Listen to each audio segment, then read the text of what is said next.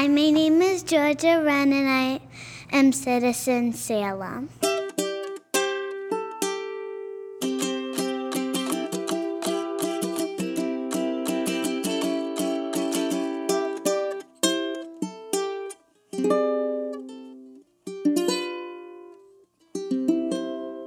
Hello and welcome to another episode of Citizen Salem. My name is Chris Paget, and I want to start out by thanking everyone who has followed us and liked us on Facebook and on uh, Instagram and on Twitter and commented on the posts thus far. Uh, please submit any suggestions that you may have for either somebody I should talk to, or if it's you, that I should talk to, Citizen Salem 1626 at gmail.com.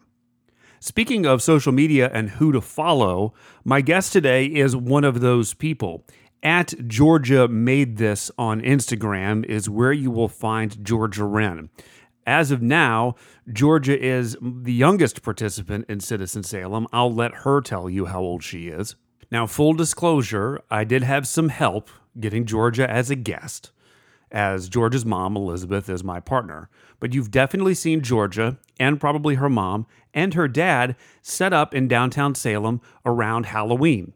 Georgia's dad, Chris Wren, runs Sully's brand, and he parks his truck right across from the lobster shanty in September and October.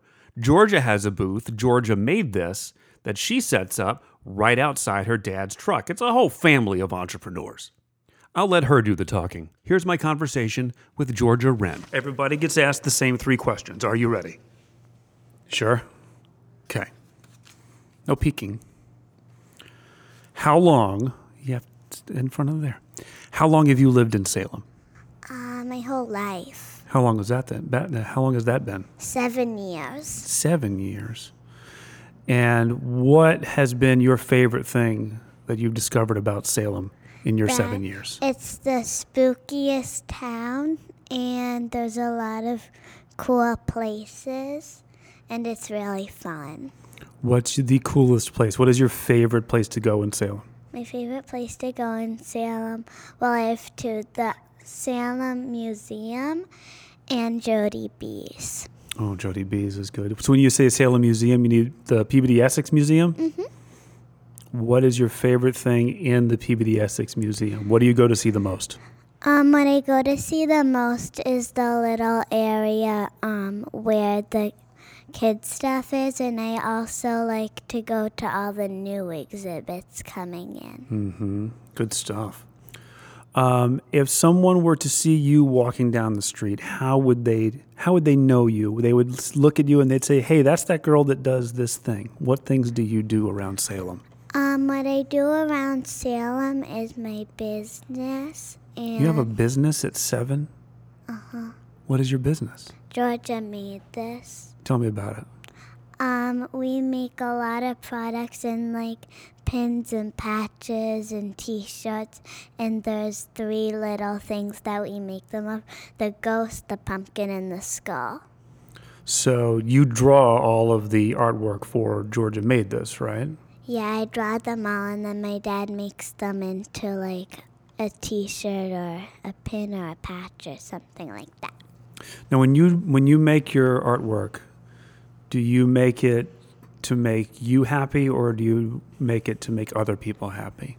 I make it of what other people would like so they would buy it more and also I made 3 because I want everyone to like it so they can decide which one they like. So they can choose one. I gotcha. Why did you go with skulls and pumpkins and stuff? Because they're really spooky and since we live in Salem, we wanted to do a lot of spooky things because you see like ghosts and pumpkins and skulls a lot around the whole year, not just at Halloween. What is your favorite Halloween thing to do in Salem? My favorite Halloween thing to do in Salem is there's a bunch of trick or treating, and I like the normal trick or treating and trick or treating with the mayor. Oh, trick or treating, that's fun. Do you think kids from other cities should come to Salem at Halloween? Or do you think it'd be too you think it'd be too crazy for them? Do you think they could handle it? You think it takes a Salem kid to handle Halloween in Salem? I think it would take a Salem kid because there's like a bunch more spookiness and it's spookier than a lot of other towns. It's true. So maybe they maybe they couldn't handle it. Have you thought about living someplace other than Salem? Well, I don't want to live someplace other than Salem because for a few reasons. First, then my company wouldn't make any sense. Second, It's true. my um I wouldn't get to be with all of my friends. And Hmm. third, I'd have to leave Jody B's in the school and the Peabody Essex Museum and stuff. What do your friends think of your business? Do they like your stuff?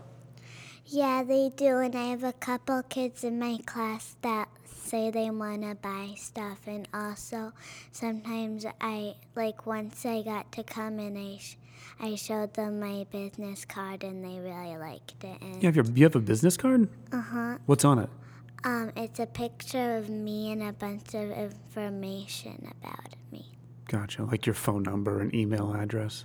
Uh huh. And also, it has the information of like where we set up and my age and when I started it. Cool. Do you think as you get older and as your art evolves, do you think you'll continue to draw your skull and pumpkin and ghost the same way, or do you think you'll have them change as you change? So I probably will have them look a little different, but I want to keep. I usually keep the same exact drawing, and then we put it on a lot of stuff so we can make it into more.